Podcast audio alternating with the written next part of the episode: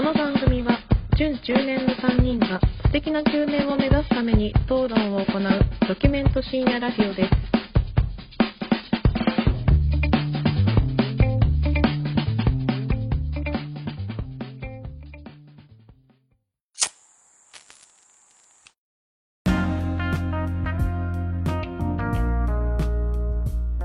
どうも始まりました準中年がお送りするプレミドルエイジラジオ略してプレミドですこんばんは影山ですこんばんは、米山です。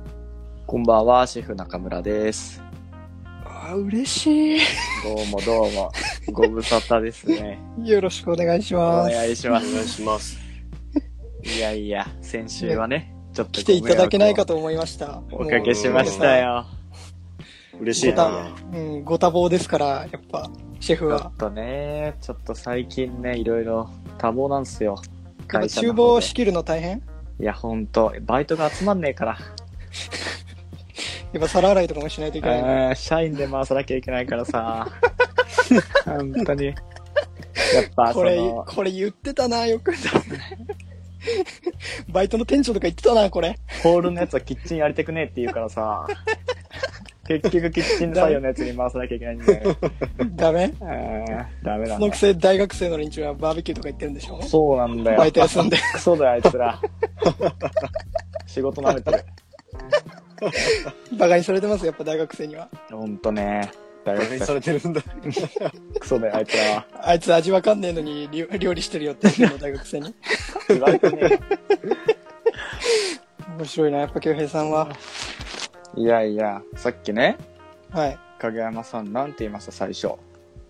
準中年がお送りする、プレミドルエイジラジオ？はい。略してプレミアムです。それはもうずっと言ってますよ。先週の放送聞きましたよ、私。あありがとうございます。もうあんなのね、はい。準中年がやることじゃないよ。中学生のいじめですから、あんなのは。え？あれ？あれ？あれは。え？あんなの中学生の嫌がらせですよ。いやいやいやだってねうん。ヨネ。う。ん。俺ヨネの奥さんの話とかあそうしたりとかして俺のたねねチルアウトした休日の話とか。しかもだって、うん。京平さんの結婚式盛り上げようの会、うん。うん。AKA プレミアム。発足しましたよ。してたね、勝手に。うん。え全部中年っぽくない？いやー。エピソードがうん。全もう、俺はあれを前回の放送を聞いてね、うん。うんああ、浜北源人さんは、いつもこういう気持ちだったんだと。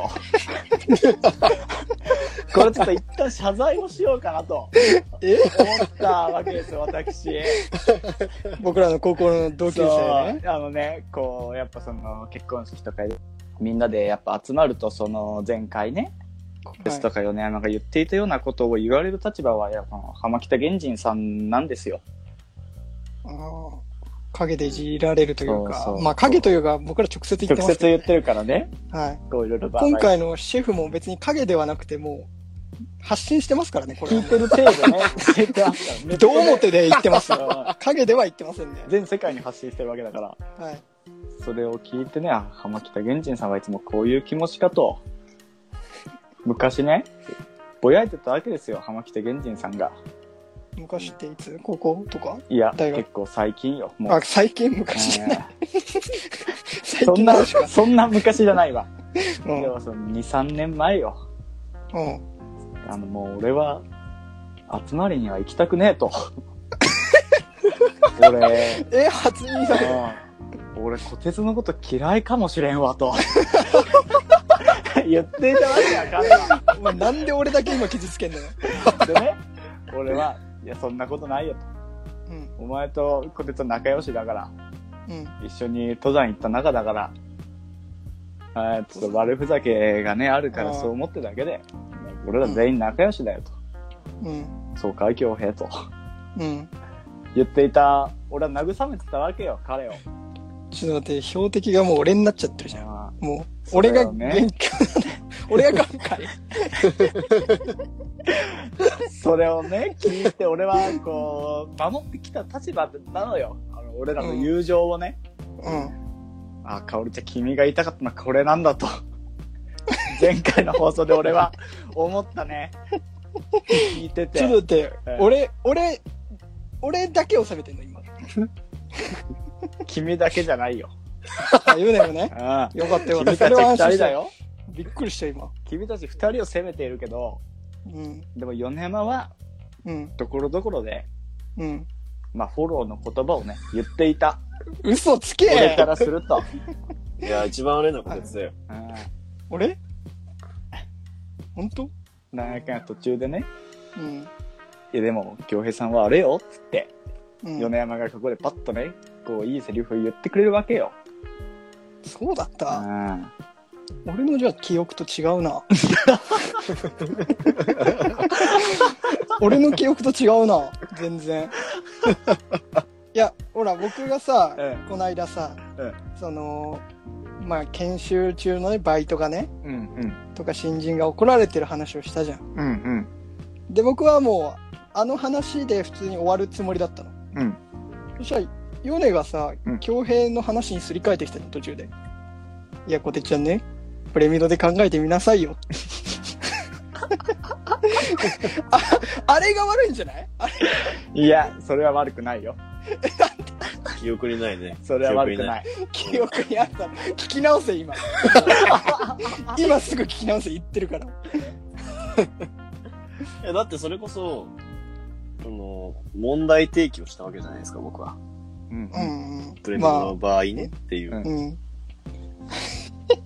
提案ですよ、提案。うん一つ提案を。提案されてた？こてつに対してね。俺？そんなことないって思うけどな。完全に、完全に違うとこから俺ボール投げてきたのよ、ちゃんと思ったけどな。あ、京平の足家に行くか、やっぱり、と思って。いや、まあ、京平さん不在だったっていうのもあるからさ、あやっぱり京平さんの話題というかさ、うん。あたかも京平さんがもうその場にいるような、うん。ね、あの、番組作りをさ、うん。準レギュラーとしてさ、ちょっとやっていかない いかないな、いけない、いけないなっていう、ちょっと、そういうのはありましたよね。ね。あの、あなたたち準レギュラー、準レギュラー言い過ぎ。そしたら、このプレミド、レギュラー俺だけだから。こてっちゃんも、こてっちゃんの夜も頑張らないと AK プレミドだから。そしたら。で、俺がゲストを呼んでるみたいな。ゲストで俺らは。させん。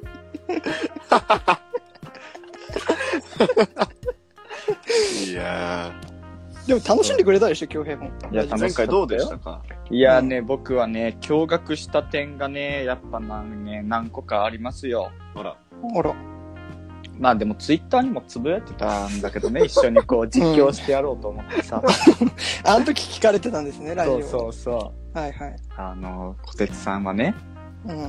その米山の奥さんのあんなにいい話というか、いいなっていう。うん、本当に素晴らしい女性だと思ってるし、話本当に嘘ではなく、んもういじりとかでもなく、うん。本当にこんな奥さんがいいなっていう、そうでしょ？思った思った。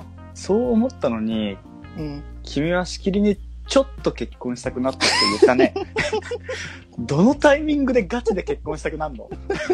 いや、俺あんまり、それね、京平のツイート見て、俺そんなちょっとって言ってたって、言ってた。聞き直したら言ってたね。言ってたでしょ。いや、そうなのよ。もうまあでも確かに、まあちょっと結婚したくなったね。もっとなれ。ちゃんと結婚したくなる。しかもなんかその、結婚動向みたいな話の時にさ、うん。その自分の時間みたいなの話にちょっとなってたじゃん。で、俺らそう、まあ最近結構 PUBG をね、まあうん。やってるじゃないですか。やってるね。で、この音声とかがさ、こう聞こえるから、うん。その、俺が部屋とかでやってると、こうテストが、米山が、うちの奥さんの名前を呼んで聞こえる聞いてるみたいなことを言ったりするわけですよ。たまにね。ううん。ん。で、この間ね、この、まあそういう一面がありまして、うちの奥さんを呼んで聞こえてますか？こんにちはみたいな話をしたら、うん。まあうちの奥さんが別のことをやってて、うん。ちょっとまあ相手にしなかったっていうことがあったんですよ。うん。あったあった。そうそれに対してね、あのー、小鉄さんがね、うん。いや、ちょっと、よ米山の奥さんちょっと手本を見せてもらおうみたいな感じで米山の奥さんを言うと、うん。米山の奥さんは一緒に PUBG でこう4人パーティーを組んでるので、うん。こう一緒にやってるので、こんばんはって言うとすごい元気よく、こんばんはみたいな感じで めて、ちゃめちゃ面白いよね。いいじゃん。言ってくれてたわけですよ。うん。そしたらね、小鉄さんはね、これよこれみたいな感じで言うわけですよ。うん。そう。うちの奥さんはね、うん。それにとてもショックを受けておりまして。あれはちょっとね、俺もちょっと心配だったのよ。ああの、その場の、この3人のノリで、そう。あの、小鉄の、その、あの、その感じもすげえわかるんだけど、ねいやでも PUBG やってない京平の奥さんからしたら、うん。ちょっと失礼なんじゃねえかっていう。他のね、こう、その時はその映画を見てたんですよ、うちの奥さん。はいはいはい。あ見てたのに、うん。もう急に何みたいな、う。うんん。そう感じで、まあそっからですよ。うん。あのーちょっと今度からうん。やるときは、うん。ちょっとまあ別の部屋でやってくれと。こ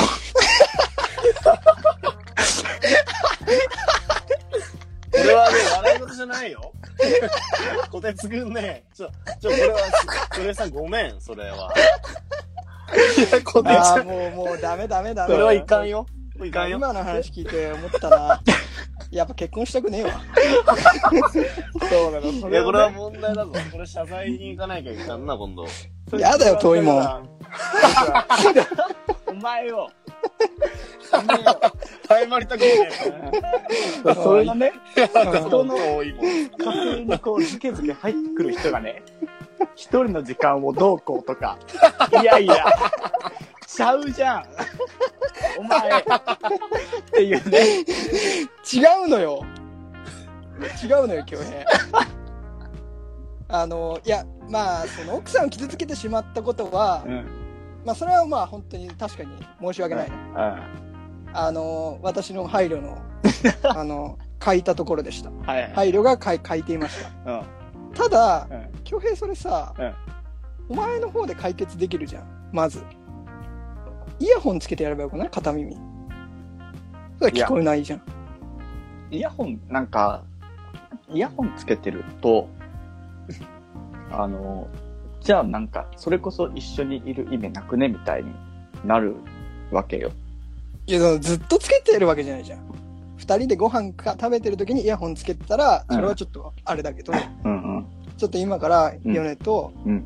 小鉄とね、20分ぐらいうんゲームやるから、うんちょっと、これ、声が出るもうゲームってわかるじゃん。うんうんうん。から、二人の空間を、まずそれで、がもう邪魔しちゃうじゃない。うんうんその俺が、京平の奥さんに話しかけるとかは置いといても、うんそっち的いるよとかうん。いうのも、もうノイズじゃん。うんうんうん。ね？それをもう二人の空間をもう僕らが審判してますよ。はいはいはい。領空を。お二人の領空なるほどね。国土侵害してしまってます。ただ、僕らは別に攻め入るつもりはないんです、京平家に。はいはい。僕らはみんなでゲームをやろうって言って、うん京平さんもそうだね。やりましょうって言ってるわけですから、僕も楽しみにしてるよ、あの時間うん、それは。は奥さんに迷惑かけない配慮をそこの時間だけしてくれさえすればうん。いいと思うんですが、それはどうでしょう？それはもう結果論だよね。結果それやればよかっただけども、そんな突然そんな飛んでくるとは僕思ってないですから。ちょっと待ってこの喧嘩俺は見てよ。だって、だって、だってさ、ね、米山の奥さんも正直スピーカーにはしてないじゃないですか。うん。あの、ゲーム中に。そう、ね。でも奥さんがいるっていうのも分かってます、僕は。うんうん。それは奥さんがゲーム入っていない時でも、うん奥さんの声とか物とかするあ、奥さんいるかなと思って、うん挨拶しますよね。こんにちはって。うん。で、いつも僕が恭平ってやる時に、うんあ恭平の奥さんの名前を言ってるわけではないですよね。ではないよ。ですよね。その時は奥さんの声が、お声が聞こえたんですよ。うん。それはこんにちはって言いますよね。うん。で、その後はもう僕の性格ですよね。うん。こんな感じでやりましょうよ、みんなで楽しんでっていうところが、まあ、それはちょっと合わなかったっていう、ただ相性の問題 まあなので、そうだね。うん、全体的に見ると、恭平さんがそこで配慮してさえくれていればうん。よかったのかなって。そういうところだぞ、こてつ。あのー、そうやってね、そのさ、自分が思う自分が悪くないと思う理由をね、つらつらつらつらとこうね、話をして、結果、それ、お前がやってるのは、結果そうすればよかったんじゃないのっていうことだけで、今はもう、そうならないようにしろよっていう話だから、そもそも。いや、だからそれは、それはねもうそうならないようにしろよって言われてもですよ。もうそちらサイドでもね、そちらの王国で 結論が出てしまっているので、私にはもうどうしようもないですよそちら側の結論としてはうん、部屋を分けてやりましょうってそう結論じゃないですか。そう。ね。だから僕としてのアクションはもう取れませんよ。だから、何が悪かったんだろうなっていう反省点をうん今考えてるわけですよ。みんなでね。結局、はいそのね、そういうずかずかとね、こう、バーって言うような虎鉄が、はい。人の、この自分の時間が欲しいからっていう理由で、結婚を躊躇する前にだ、うん。そういうところをまず受け入れれるようにしなさいよと。なんだなんだなんだ。そういうところの話をしてますよ、今は。なんだこれはうん。プリミドの中では独身ってのは弱い立場なんだよ。これは。既婚者が今、独身にマウント取ってる構図になってるわけだけど。俺は見てますよ。俺はちょっと横で見てます。あれ？まあまあ、そういうね、話、うんそういうことがあったっていう話ですよ。わかりました。まあそういうじゃあまあ、ことも考えながら、まあちょっと楽しく聞かせてもらいましたよっていう。楽しくでいいじゃねえか。こいつまったくって思いながらね。京平さんでも、僕も同じ部屋でうん。PUBG 奥さんとやるんですけど、うんうん。奥さんが PUBG をやっていない時があるんですよ。うんうんうん。うん。料理の準備をしていたりとか。はいはい。うん。それこそ映画は好きなんで映画見ることがあるんですね。うんうん。うん。その時は、うんあの、さっき京平さん二人でいる意味ないんじゃないかみたいなこと言ってたけど、うんうん。まあ別の部屋に行く時もあるし、うんい同じ部屋でやる時もあるんだよね。うんで、俺その時、あの、イヤホンしてます。あもそうだよねあのさっき先生があ。うん。言ってらっしゃったうんことを、まあやってます。ほら。ただね、ただね、おう。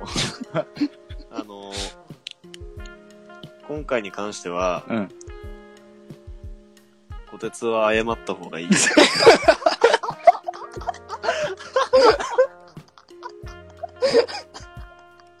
真摯に謝罪を求めなさいよ、京平さんはこの人に。いや、俺はだって申し訳ないと。開口一番でちょっと、うん本当にもう結婚してるんで、すごい気持ちがわかるので、うん。いや、それは本当すまなかったと。こてつ、パターン。俺に謝ってくれ。恭平に謝んの？俺に謝る。恭平に謝んの？な、あちょっと、今、頭が悪くて。急にクソみたいな。言うの。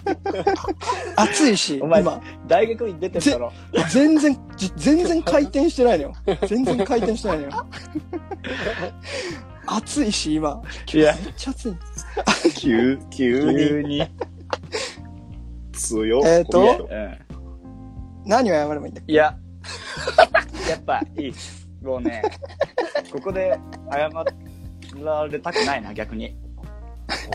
もう謝られずに、もうリスナーの方々にね、こてつはこれがあっても謝らねえ、バカなやつだと思われたまんま、こう、どんどん聞いてってほしいね、回を追うごとに。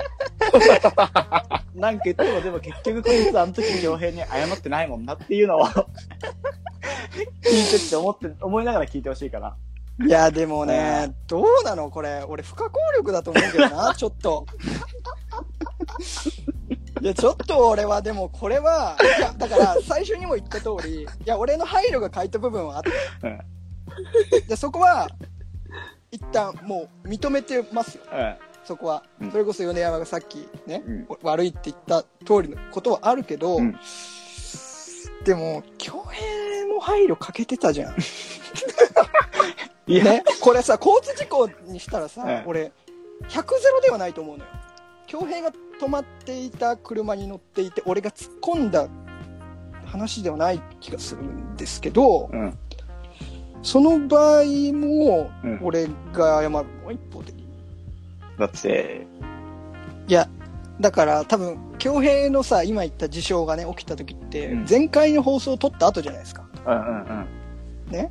でその時米の奥さんの話を結構してて、うんうんうん。で恭平の奥さんものことをあんまり話せなかったんですよね僕がはいはいはい。それはまあ理由としてはあんまりそれこそよく知らないからうんうん。でそのラジオの中でも言ったけどこれから恭平の奥さんも知っていくつもりですって言ってました、まあそうだね。前回の放送で、うん。で僕はだから恭平の奥さんのお声がねうん聞こえたので、うん向こう側からうん。でまあ仲良くなりたいというか、はいはいはい。それこそ米の奥さんもうん別にそんなに、あの親しくなかったけれども、うん PUBG をやって、まあ、うんちょっと会話をすることで、なんとなくこう打ち解けていったというそうだね。感じがあるので、うん。僕はその知っていくつもりですって言ったうん。自分のね決意をうん。言いたくて、うん挨拶をしたわけですよなるほど。じゃあそれが恨みに出たってことだな。そうそれが恨みに出たあのあだからそれで帰ってこなかったからあなんかもうちょっとなんかこう こっからねうん。広げていけないかなと思ったわけです。いはい。だからもしそこでちょっと早めにストップ欲しかった。恭平さんに。こてつちょっとあの奥さん今いるけどうん。今うん。ちょっと何でもいいわうん。それは。うん。あのうん。ネイルしててとかうん。集中してってうん。ちょっとあれだからうん。ちょっとまたにしてって言ってくれればうんもうその声のトーンであごめんごめんっていう風にはなってたけどうん。そこかな？そういうところがお前が準中年じゃねえって言ってたんだぞ。言い訳ばっかりして。マジ面白いな、この喧あ嘩。じゃじゃじゃ素直に謝ればいいんだよでもでもじゃじゃじゃ恭平ちょちょっと違うのは俺の気持ちも分かってほしいそれは分かってる。だから、小鉄は悪気はないんだよ。そう、悪気はないし一切ない。うん。そそれは俺も、俺の奥さんも、そこは重々承知してる。結果として、うん。そういうことが起きてしまった。そうそうだよねう。そう。うん。うんでもうどうすればいいのかな？じゃあ これ？二人とも謝ればいいじゃん。ああ、あー俺は別に、俺は別にあ全然謝れる人だから。いや二人とも謝るのはでも簡単だよ お前、それはやめちゃめちゃめちゃすんなよ。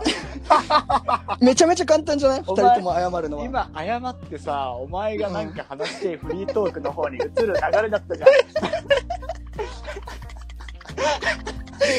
言わんくていいだ恭平そういうのは恭平そういうのは言わんくていいだ別に ちょっとさでも恭平うん一うん旦俺と恭平ばっかり今喋っちゃってるじゃん。ああ、そうだね。で米もうん。ね最初にうん「ああそれは申し訳なかった」って言ってた言ったさっき。うん。で俺はそこには同意する。うん。だけど今俺のねうん。こう話とかを聞いてうん。どうすか米ちゃん？第三者目線で。あ小鉄くんの言ってることは、うん。まあ全く正しいですよ。だから、僕は実際事前にイヤホンも使ってたし、うんうん。はい。あのー、小鉄のそのノリもすごくわかると。うん。ただ、結婚していてっていう話にまたなるけど、うんこの奥さんと同じ空間でいる中で、うんそういうことが起きてしまった時って、うん結構めんどくさいというか、うんうん。こう、尾を引く時があるんですよ。たまにね。うん。だからそういった些細なことがね、やっぱうん言うても他人なわけですから、奥さんっていうのは女性で、一つ屋根の下で暮らすのと、この間心配してらっしゃったことですよ、小鉄君が。はいそういうことは、まあ、往々にしてあるわけですよね。まああるでしょうねうんうんでそれが耐えられるのかなとかっていう次元じゃないんだよね、もうん。う。もうそういうもんだからっていう感じなんで、あの、どうですかって言われると、だから、喧まあだから嘩両成敗ですよ、これは。いや僕はちょっとごめんなさい、ずっとね、君らの喧嘩が面白くて、こうニヤニヤしながら今ちょっと腕組んで見てる感じだったんですけはいはいはいど。はいはい。いまあ、裁判裁判ですよこれはも そうだね。ま自分で弁護、自分で弁護してるわけだもんね、う、ん、。そういうそうまた俺これ何？アベンジャーズとこの道どっちが良かったかみたいなの。でもね裁判長でもね裁判長はい。でも言われてた通りね確かにその奥さんとのそのややこしさみたいのは、おそらく結婚してたらあるでしょうん。うん。でもそれって言っちゃえば全部家庭内の問題ですよねはい。ですよねうんで、僕は、まあ結婚はしてないですが、うんまあ普通に働いてますよう。ん社会人として。うん。ある程度別に一般常識はありますよ。うん。ね。うんただ、その家庭内の問題も僕が責任持たなきゃいけないんですか？じゃあちょっと、判決を言い渡すよ。わかったよ。京平最後いない？京平最後いない？大丈夫俺？はい。俺はもう、あのー言いたいこと言えたから。おー、潔いな。うん姿勢がいいね、君は。ありがとちょっと待って。お前、裁判長の心証よくしようとしてるだろ。やっぱ今、裁判員裁判だからさ。おい、ずるいぞそういうの重要だよ。判決俺はを正義を下すよ、。自分の正義を貫判決を。はい。く。はい。えー、京平くん、はい。とりあえず、小鉄に謝ってもらっていいですか？よし、よし、よし、よし、よし、よし。正義は勝つ。ああ。こてつ、はい。なんか家庭内のことをうん、お前のせいにしたりさ、うん、プレミド内に持ち込んでうん。悪かったね。ごめんよ。あ、全然いいよ。うん。全然いい、全然いい。ありがとうね。ごめんね、なんか。ぶつけてきてくれよ、これからも。あーいいよいいよ。ね。うん。うん。あの、はい楽しいラジオしようよ。そうだね。うん。あのー、影山くん完全に罠にはまってらっしゃってですね。うん。あれ？京平謝れよと言った時に、もう、踊り狂うように君を喜んだよね。なんて言ったか覚えてる？正義は我にありだ。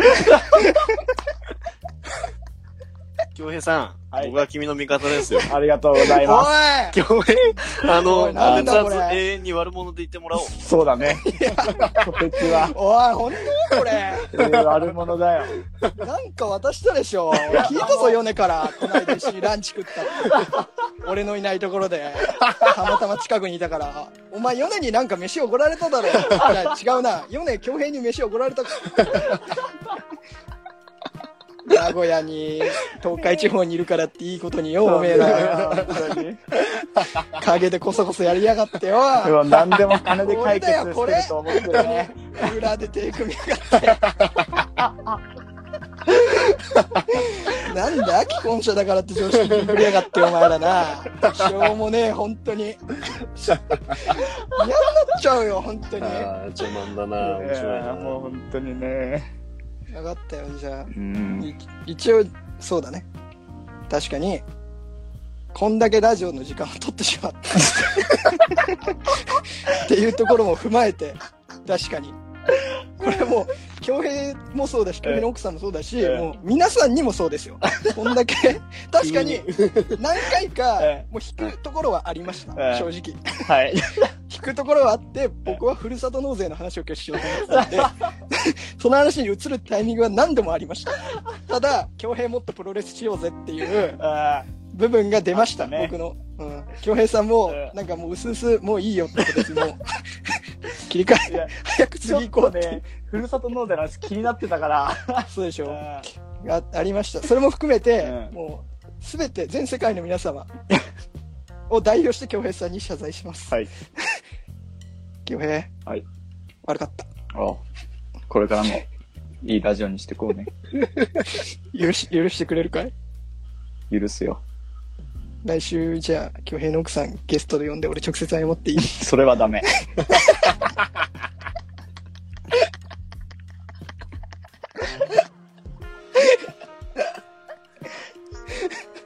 もう30分経っちゃったじゃん。この話で。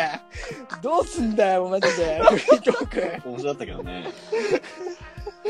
全然さえ、え恭平の放送の感想じゃなくて、俺の球団じゃん。最初の全部俺の球団じゃん。読めばいいよ、みたいな。なんだそれ。話の流れがお前、ちょっと。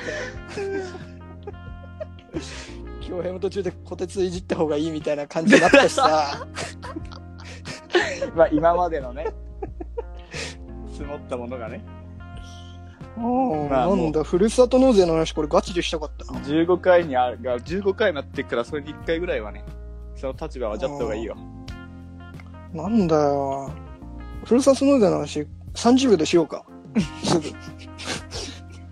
すぐしてテーマトーク行く？そんなに入んだだったら来週でよ。いや、じゃあ、じゃあ、じゃあ、じゃあ、京平、あの、これだけ言わして。来週で遅いから、今週にした。あ、なんだそりゃ。なるほど。それはじゃあ、ねもうすぐするよあの、この金曜日放送されるのって5月の末日うん。なんですよ。5月31日。うんで、この日、うんまあ、正確に言うとその次の日、うん6月1日、うん何が起こるかというと、うんふるさと納税の法制度が変わるんです。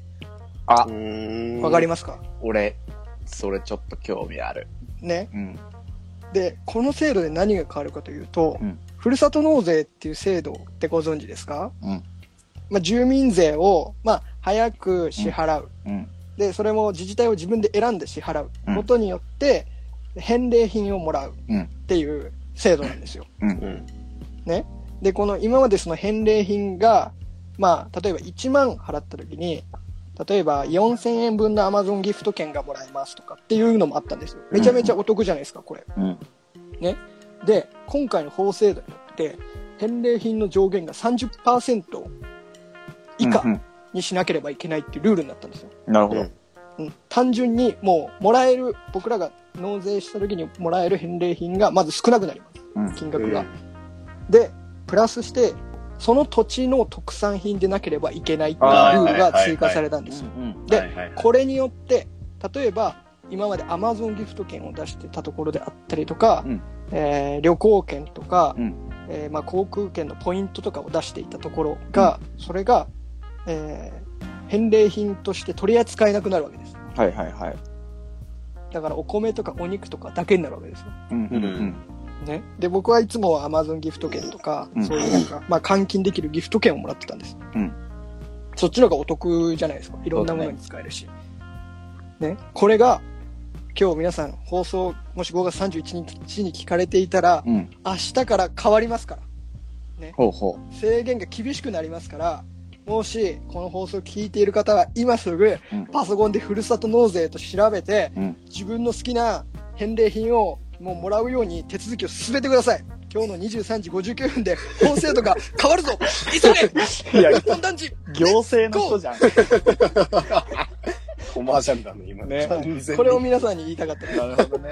はい。なんかそれ、ちょ、なんか話あったよね、ちょっと前も。あったあった。ねもう去年の段階でも決まってたんだ。そうだよね、なんかさ、俺が知ってるのは、その、すごい多く、多く、多くっていうか、その、すごいいい、価値のある返礼品をやってるところを、名指しで指摘して、そうなの変えさせるようにっていう魂胆があったんだけど、それを公表したことによって、普通のみんなが、ここの都市の返礼品はすごいいいやつだから、そっちにこう、ふるさと納税が多くなっちゃって、そうそうそう。そうそう、結局なんか、あれしちゃったっていう。今知ってる？ふるさと納税で、要するにの税収ね。うんトップのところ100億超えてんだよ。えーやばでしょ？まあでもそこが今たた 叩かれてんだけどね。なるほどね。その総務省に。うん。要するにそこが何で儲かってるかって言ったら Amazon ギフト券やってたりとか、うんちょっと高い返礼品やってたりとかしてから、ダメだっつってはい叩かはいはいれてます。かはいら、はいはい。もう今すぐ検索 こんなね、俺と京平のプロレスを見てる場合じゃないから。確かに。本当にね、吟味した方がいいよね。吟味した方がいいから、もう今すぐ検索。で、それで好きな返礼品をね、うん買ってというかもらって、うんお肉でもいいよ、フルーツでもいいし、うんね、Amazon ギフト券でも何でもいいけど、うんそれを、あの、奥さんとうん食べたり、うん楽しんでください。あうまくまとまってなくね？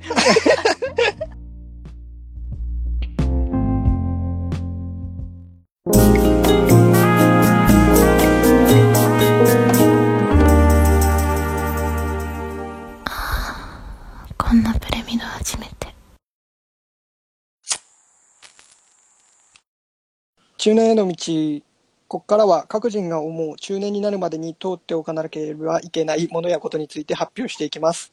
今日の担当は米山さんです。よろしくどうぞ。よろしくどうよぞろ。しくどうぞ。はい。いや、今日のプロレス面白かったな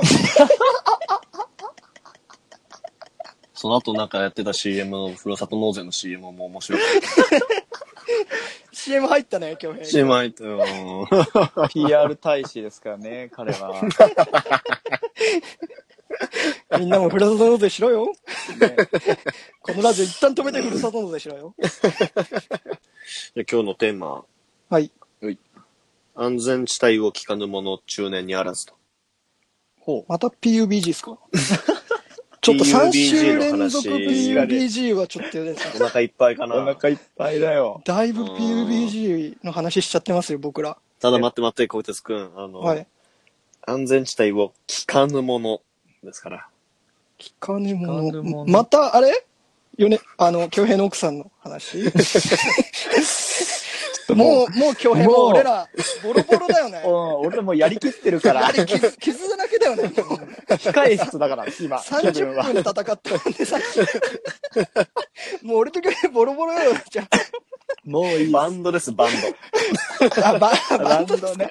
あ、よかった。もうリング上がら、上げられないからね。ド。玉木のですわ。玉木の方です。あ、玉木の方はい玉木浩二さんの方です。うん。あの、ちょっと音楽の話、今までなかったなと思って。確かにね。うん。うん。まあ、安全地帯っていう、まあ、80年代からうん。うん。90年代前半に活躍してた北海道旭川出身の5人組ロックバンドなんですよ。5人組なんだね。なんかて。か、全然知らないよね。ね。でしょう。本当に玉うん木しか知らない。玉木しか知らん。そうなんですよね。うん。メンバーを、まあ、言っていくと、まあ、うんボーカルが玉木浩二さんうん。ですね。で、この人作曲もしてます。うんうん主にその安全地帯の曲は、玉木浩二さんが作曲されてます。うん。へえ。で、結構歌が上手いっていうのが、まあもちろん上手いんですけど、うん それ以外にも、まあギターは弾きますよね。うん。で、あとベースもできるし、パーカッションもできるし、ドラムもできるし、キーボードもできると。何でもできるじゃん。プリンスじゃん。プリンスじゃん。リンスあの人全部やってたでしょ。プリンスじゃん。あの、日本のプリンスじゃん。人間国宝ですよ、この人は。あの、そこまで。いや、この人は、うんあの、他のアーティストからも称えられるうんぬんかんぬんっていう話あるじゃないですか。あうんうん歌唱力、圧倒的な歌唱力とか。うん。まあ、それだけじゃなくて、やっぱりその作曲のセンスとか、うん。あと、多彩なその音楽マルチプレイヤーっていう形で結構人気があると。うん。で、ギターの、えー竹澤豊さん。うんえー矢作渉さん。ほうこの人はベースも弾きます。うん。で、ベースの六度春吉さん。この人はゲームの音楽とかを監修してたりしてます。へえ。で、ドラムの田中裕二さん。うんで、この5人。玉木、矢作、竹澤六度、田中の5人です。で、まあ、6人目の安全地帯って言っても過言ではない人がいて、あの恭平？え ここにも。中村京平さん、中村京平さんなんですけど、この人は主に作詞、作詞を、いや、じゃあ、じゃあ長くなるから。ずれてきてるから。京平さんの家行くと長くなるから。またゴングなっちゃう居座っちゃう。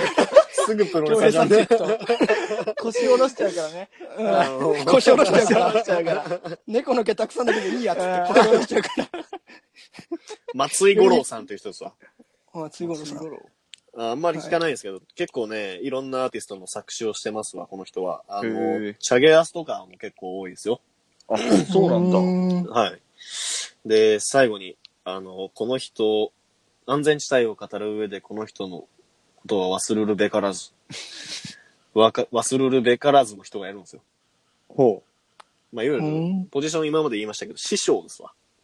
安全地え帯の。ー、安全地帯のはい。へー まあ、安全地帯70年代はアマチュアで活動してて、82年にデビューしたんですよ。ほうほう。うん。で、アマチュア時代からやっぱりその、すごい腕を買われてたんですよね。うんうんうん。で、その噂を聞きつけて、うん81年に北海道旭川まで足を運んだのが、うん。あの、井上陽水さん。へえ。えー。で、もう引っ張ってきて自分のバックバンドに起用したんですよ。そうなんだ。はいえーそうでで、まあ、そこからは結構こう、共同制作者っていうところで歌詞を提供提供したりとかしてます。知らんかったな、それは。安全地帯の、ねそうなんですよ。あんまり知られてなくて、うんで、安全地帯のそのヒット曲もいっぱい井上陽水さんが作ってるものがいっぱいありまして、まあ、ワインレッドの心、ああ。うん、夏の終わりのハーモニーとか、まあ、真夜中の杉の恋とかいっぱいあるんですけど、うん 僕が本当にこう酒の飲めない僕がね、女遊びのいろはを教わったのは僕は安安全地帯なんですよ。こんな話をするのもあれですけど、大学生時代ね、みんな合コン行ってますよ。はいはい。もう賭けボーリングしてはカラオケ行って、うん僕はみんなスノボ行ってる間僕ワカサギ釣ってましたよ。はいはい。ええみんな飲み会行ってるけど僕一人でビリヤードやってました。で そんな中ね、あの、安全地帯のアルバムをまあ聞いたんですよ、一つ。はいはい。あの、抱きしめたいっていうアルバムがあるんですけど、うん。まあそれが一番好きで、まあ一番好きっていうか、一番最初に聞いたやつなんですけど、うん。まあとにかくね、あのーなんだろうな。男からして、うん。その、女に対する、女性に対するうん感情を、こう、歌ったものが多いんですよ。うんうんうんうん。例えば、一般的って言ったらあれですいっぱい歌あるんで全部は語れないですけど、うんこう、あの人のこんなところが好きとか、はいはい。こういうところに惹かれて、みたいな。で、振られて寂しいみたいな歌が多いじゃないですか。うんうん。うん。でも、この安全地帯の歌って、こう、なんで俺と付き合わないの？みたいな。あー、なるほど付ね。き合っちゃえばいいのに。はいはいはい。もったいねえ、と。なるほどいう視点のものが多くて。確いいかに、米山イズムだね、それは。わかりますうなんん。て言えばいいんだろう。ちょっと難しいんですけど、まあ、プレイボーイ感がちょっとあるよね。うん。まあちょっとただ履き違えてほしくないのは、うんあのー結構、安全地帯嫌いな人も多くて。あのーその、なんでかっていうと、いやらしいというかちょっと格好つけてる感じがする。うんうん。でもまあ、聞き方をちょっと変えてみたら、もうすごくいい、いいものですよ。なんで、うん玉置浩二がうん。すごいって言われて、やっぱあれ、あってですね。うん。で、まあさっきの歌がうまいっていうのとそうですけど、うんまあ聞いてもらえればわかるんですけど、うんリズムが、こうメロディーがですね、うんあの、まあ情景が浮かぶサウンドが多いんですよ。へー。安全地帯って。うんうん。それこそさっきのその70年代のアメリカのカントリーロックとかうんソフトロックに影響を受け、強く影響を受けてるバンドなんで、こう、情景が浮かぶサウンドを、まあ玉木以外の5人が作る音っていうのも、すごく魅力的なんですよ。へー。うん。安全地帯の曲って聞いたことあります？そもそも。ベールに登り込まれでしょ。あそれは、まあ玉木浩二ソロですね。ソロなんで、それは。はいじゃあ、まあ、じゃあ、じゃないじかもしれないよ。確かに。ワインレッドの心はない。聞けばわかるかもしんないけどこれ以上ってやつ。あそうそうそう。あーまあ有名だから知ってるぐらいな感じですよね。うん。うん。さっきのでん今の田園っていう曲も、あれは玉木浩二がソロで作ったんですけど、うんあれも、まあ結局この天才がゆえにこう、病んだ時期があって、おう。うん。あの、田舎が農家やってるんですよ。うん。玉木浩二って。うんで、もうお母さんが、うん。玉木浩二の、もうちょっともう田舎に戻ってきて農家継げよと。ほうほうほ言われて田舎にちょっと戻った時があって、その時にこう悩んで作ったのが田園なんですよね。だからまあ頑張ってればそれでいいんだよっていう、う。ああ。すごいうん直情的じゃないですか、あれも。結構まあ、あんまりそういうの聞き慣れない人からしたら、まあ軽い、楽しい感じの曲だと思うんですけど、結構ね、そういったバックグラウンドもあったりとか、へえ。で、もう誰が聴いても、ああ、もうなんか応援してる曲みたいな感じで作られてるんで、あまあ、結構キャッチーな歌ではありますね、あれは。あ。はいはいはい。うん。で、ワインレッドの心とかっていうのも、うんあれも、まあ、ちょっと歌の話はよくされてるんで置いといて、うん PV って見たことあります？え、ない。ないっすね。めちゃくちゃかっこいいよ。それの？ちょっと稚拙ですけど、あの、見れるの？普通に？バカかっこいい。YouTube にあるかな？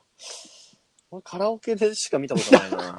歌ってるってことでしょ。ると思うけど、クソかっこいいよ。あのね、映画のブレードランナーって見たことある？うんうんうん。うん。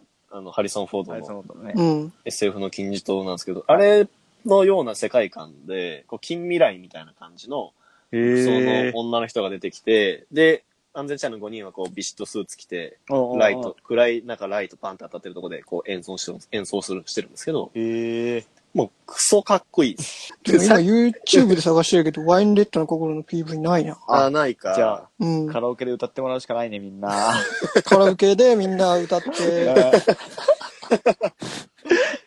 はい。まあこれも、ワインレッドも、井上陽水さんがうんうん。作詞を手掛けてるんで、作曲は玉置浩二さんあで。井上陽水さんのだ。ワインレッドもめちゃくちゃかっこいいですから。あその原曲セルフカバーみたいな。ああ、そうそうそうそう、はいはいはい。それもめちゃくちゃかっこいいです。んおすすめの曲をね、はいはい。二人に、一人一人にちょっと教えます。あ、一人一人って、俺と小鉄にってこと、うんはい。お前はこれを聞けっていう、なるほど。ラジオ DJ みたいじゃないか。はいあ。の、京平は、うん。あのね、じれったいっていう曲がある、はあなたじらされるの好きでしょ？あー、大好き。うんこもなんかすげえ我慢するって聞いたけどうん。、はじれったいっていう曲があるんですよ。いはい。まあこれは、まあ、我慢が好きなあなたへと。で、そのさっき言った男の感情っていうのを、まあ、いやらしく歌ったなるほどね。一曲なんですけど、サウンドもかっこいいんで、一回ちょっとぜひ聴いてみてください。俺のテーマソングにすればいいわけね。そうですね。皆さんがじれったいとわかりましたいう。ところで、あの、小鉄くんにはですね、はい。あの、YouTube でぜひ検索してもらいたいんですけど、はい。井上陽水さんと玉置浩二さんが、はい。えー、タモリさんのその司会の番組かなんかで、即興で歌、歌ってくれる映像があるんですわ。はい。へえ。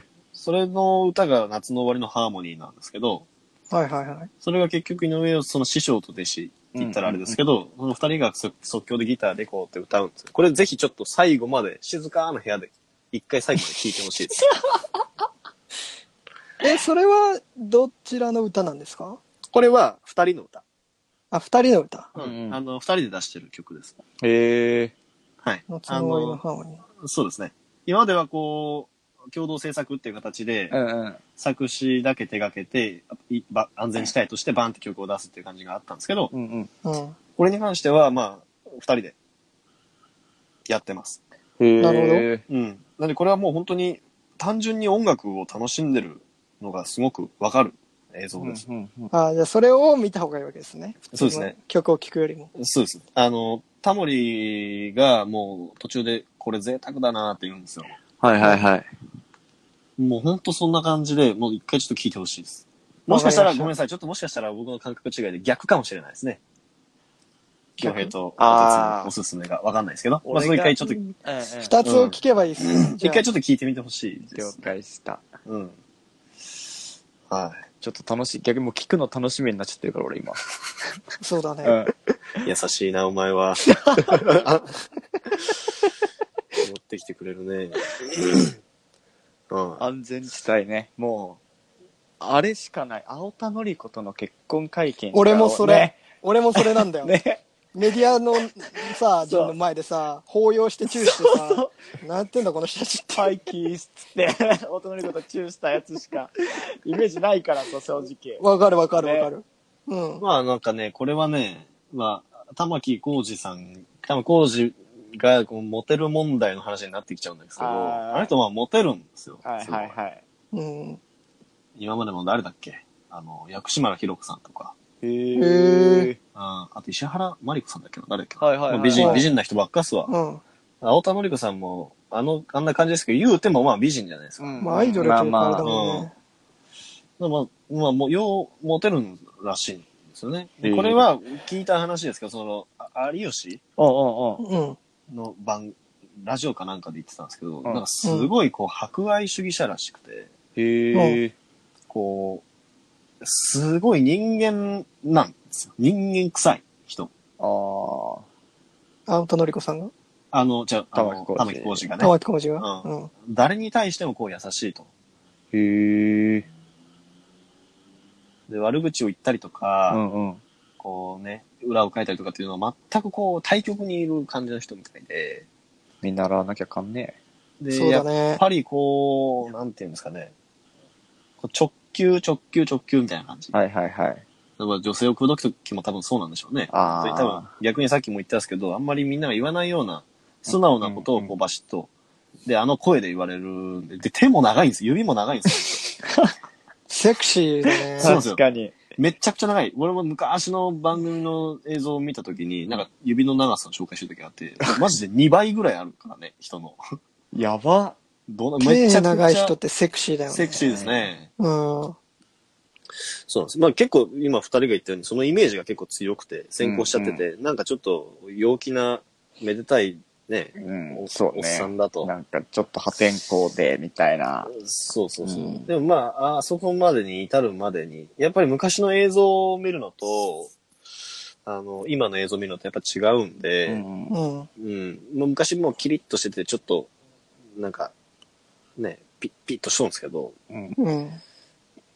これまあ、い解散というか脱退とかっていうのもいろいろ繰り返しながら、ね、活動休止にあった時もあるんですけど、2010年にまあ復活したんですよ、5人揃って。あ、そうなんだ。んはい。なんで昔の若い時のこうライブ映像でもすごいかっこいいし、うん。まあ、2010年以降復活してから、あの、玉木浩二さんがもう、あの、あれですわ、あの、白髪になってる時ですよ。はいはいはいあはい。そっからもうやっぱね、うまいんですよ、歌が。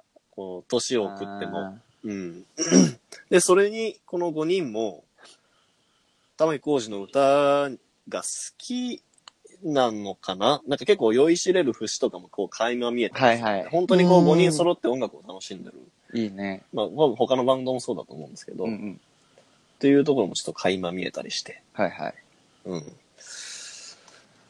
そうですね。はい。いいじゃない。ちょっと。自分で、はい、つってる。じれったいと、なんだっけ？夏の？夏の終わりの夏の終わりのハハーモニーはい。はいちなみに僕が一番好きなのは、うんあのー、真夜中過ぎの恋っていうのをもう夜爆音で車で聴くのが好き。うんじゃあそれも、その3曲。ー。真夜中過ぎ。うん真夜中過ぎの恋に関しては、うんあのね、ミュージックフェアかなんかの YouTube で、ほうほ玉置浩二と、あの、ブギウギのその、あの、あれ、あれ、宇崎竜斗、竜う。はい斗はいはい。が、こう二人でやる時があるんですけど、その映像もまあまあかっこいいですよ。へえで、。まあね、やっぱり交友関係も広くて、うんうん。あの、いろんな人が仲いいんですよね。それこそ井上陽水さんもそうですし、うんうんうん。で、あの、徳永秀明さんとか、へえ。うん。で、宇崎竜斗が歌う、このスモーキン、これも全然宇崎竜斗のダウンタウンブギウギバンドの歌なんですけど、うんうん。スモーキンブギっていう歌があって、それもかっこよくて。まあ、そういうのも結構、やっぱそれぐらいの年代の曲ってやっぱかっこいいんで、あまあ安全地帯に限らずね、うんうんそういうのをぜひぜひ聴いていただきたいという、ちょっと80年代邦楽のちょっとおすすめでした。いいね。ありがとうございます。ありがとうございました。中年よ。安全地帯を聞け。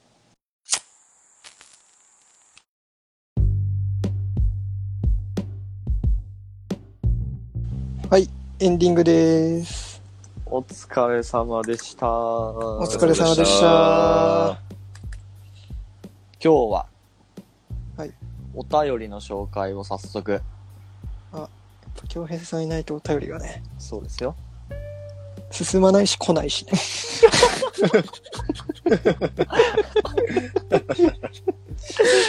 いや、ほんとよ。早速ちょっと来たのから紹介していこうと思います。はい。ラジオネーム、コンコルドくん。もう、ほぼ唯一の常連さん。常連さん、解禁賞ですね、今。はい。いつもありがとうございます。えー、プレミドの、あ、ツイッター見ましたっていうことで、まあ、ラジオの感想っていうか、ツイッターね、の方見はいて送ってくれたみたいです。先生が武蔵野間行ってる、バンサント、ホアキン・フェニックスのやつ、こういう情報を待っていたっていうことで、ちょっと僕ら何言ってるか全然わかんないんですけど、も一行たりとも理解ができるんだね。これは僕ですね。僕が先日映画を見に行ったんですが、はいはい多分それのツイートをしたんですよね。うん、はい。それを多分見ていただいたお便りだと。思います。はい。えっ、と、ガス・バン・サントっていう映画監督の、うんドント・ウォーリーっていう作品が今公開されてて、はいはい。で、それをまあ見に行ったんですね。MCU とかだと結構大きい映画館でかかってるうんうんじゃない、うん。はい東宝とか。うんはいあの、東宝とかはそのシネコン系ではかかってなくて。ちちょっと単館系でしかかかってないから、うんはいはい。見れるところがちょっと限られちゃうかもしれないんですけど、はい。僕はその新宿武蔵野館って昔からある映画館に、うんまあ行って多分、コンコルドさんもよく行くんでしょう。はいはいはいおそらくテンション、テンション上がってるんでしょう、なるほどね。あの、聖地巡礼じゃないけど、その芸能人とねとこに行ってるみたいな感じ。わかりませんが、でもすごいいい映画でした。ああ、そのドントウォーリーはドントウォーリー。そう。ガスバンサントって、あのー有名なのだと、グッドウィルハンティングとか、はいはいはい。はいはいはい。あと、エレファントっていう、まあちょっとわかんない。一応これもゆ代表作なんだけど、あと、永遠の僕たちっていう加瀬亮が出てる。うーへん。ー加瀬のガスバンサントはすげえ、劇中歌とかもめちゃめちゃいいんですよね。うまいし。すげえいい監督ですよ。本当に。まあ、グッドエルハンティングとかは見てる、有名なんで見てる人。多いと思いますが、ガスマンさんとあんまり最近映画、あれやったけど、ドントウォーリーはいい映画でした、僕は。へえ。うん。これ、本当は、これだけで20分ぐらい語りたいけど、もう、ダメです、もう今日は。もう長くなっちゃうんで。ぜひ、まあ多分コンコルドさんも見たのか、これから見に行くのかわかりませんが、ちょっと感想とか、まあ読まないにせよ送ってきてほしいです。なんか、個人的にね。個人的に。個人的にそう。こなんか、ドントウォーリーは、その、実話を元にしてるんだけど、はいはい風刺漫画家の話なんだよう。あね。あ、なるほどね。うん。風刺漫画家の話で、その人が、まあ、アル中で、交通事故になって全身全全身麻痺になっちゃった、うんまあ、主人公が、まあ、どういう風な、まあ、人生を送ってきたかっていう。作品なんだけど、まあ、その描き方が非常に面白くて、見終わった後、友達とかと話したけど、うんなんか、ああ、そうやってこの映画見たんだ、みたいな結構いろんな見見方が違ったりしてて、なんか多分見る人によって着眼点が違うと思うんで、うーん。ドント、ドントウォーリドントウォーリー、多分名古屋でもかかってたと思うけどな、どっかで。ー。あーミッドランドスクエアシネマで、や、でもそれぐらいしかやってないな。ほーこっちあの、ドントウォーリーとエンドゲームはどっちが 面白かったですか？どっちの料理賞でもどっちか決めるか確かにな。いや、いや、面白かったっすけどね、両方。ら。せこ。映画って決めるもんなんですかね？逆にそこはなんで、ドントウォーリーじゃないの？いや、ガス、まあね。だから俺ガスマンさんって好きなんだよね、本当に。普通に監督が好きだから、うん楽しみにしてたんでね、あ。はいはいはい。そもそも。ああ、その面白い面白くないとかじゃなくて、その好き嫌いの、好き嫌いもあるし、それこそ MCU もさ、うん。過去の作品見てるから今回の作品楽しいみはいはい。たいな感じで、そのガスマンさんとの過去の作品とかをはいはい僕は見てるんで、はいはい。あ、ねこういう感じでや描くんだとか、え、もしかしたらじゃあこいつって主人公だけに見えてるのかなみたいなのとかを、はいはい。なんかこう、考えさせてくれるし、うん。あじゃあ、アベンジャーズ、MCU は嫌いだと。いや、始まっちゃうじゃん、また第2弾の。めんどくせえな、暑いのに今日。あれよ、コンコルドさんは MCU 好きだからね、前メッセージ送ってくれてたから、コンコルドさんに聞いてみる。MC MC、アベンジャとーガスマンさんとどっち？エンドゲーム。俺とが言いたいのは小鉄よ。だってエンドゲームは、予習もせずに見たわけでしょそうそうそう。予習をせずに見たから、だからね、何が何だか分かんなかったよ、俺は。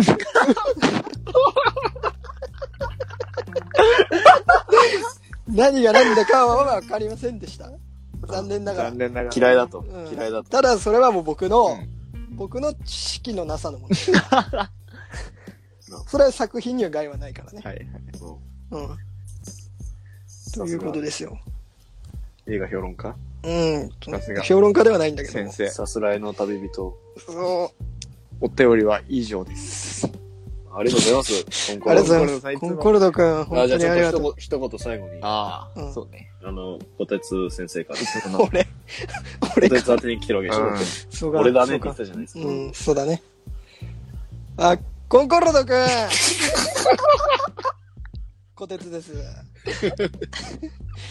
あのー、いつもお便りありがとな。お前、映画、あの、破綻すとき、絶対送ってきてくれて、いいやつだな。でも、お前、でも、映画ばっか見てねえで、お前、ちゃんと働けよ。働いてないの？働いてからだぞ。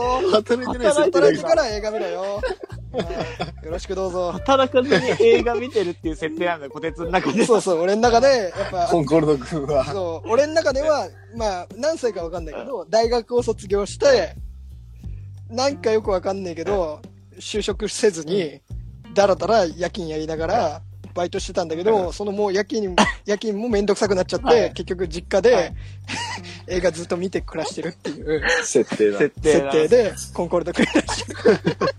働けよ。自分の金で映画見に行け。あっていう設定でお送りします。コンコルド君は。確はい。ですよね。今後お便りを送っていただく方ね、そういう細かい設定を言わないとこっちで勝手に設定つけちゃうので。うん、そうだね。自己紹介とかしてほしいけどね。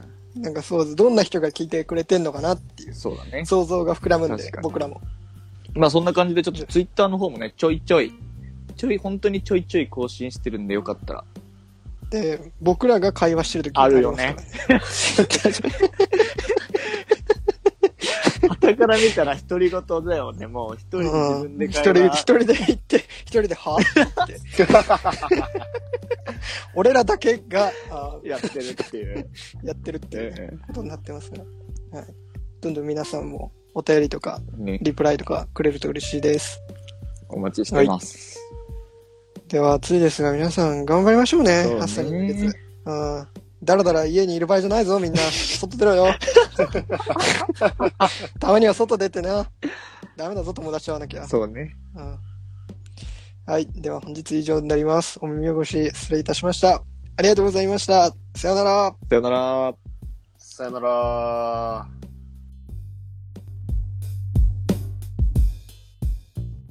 The podcast you just heard was made using Anchor. Ever thought about making your own podcast? Anchor makes it really easy for anyone to get started. It's a one stop shop for recording, hosting, and distributing podcasts. Best of all, it's 100% free. Sign up now at anchor.fm slash new. That's anchor.fm slash new to get started.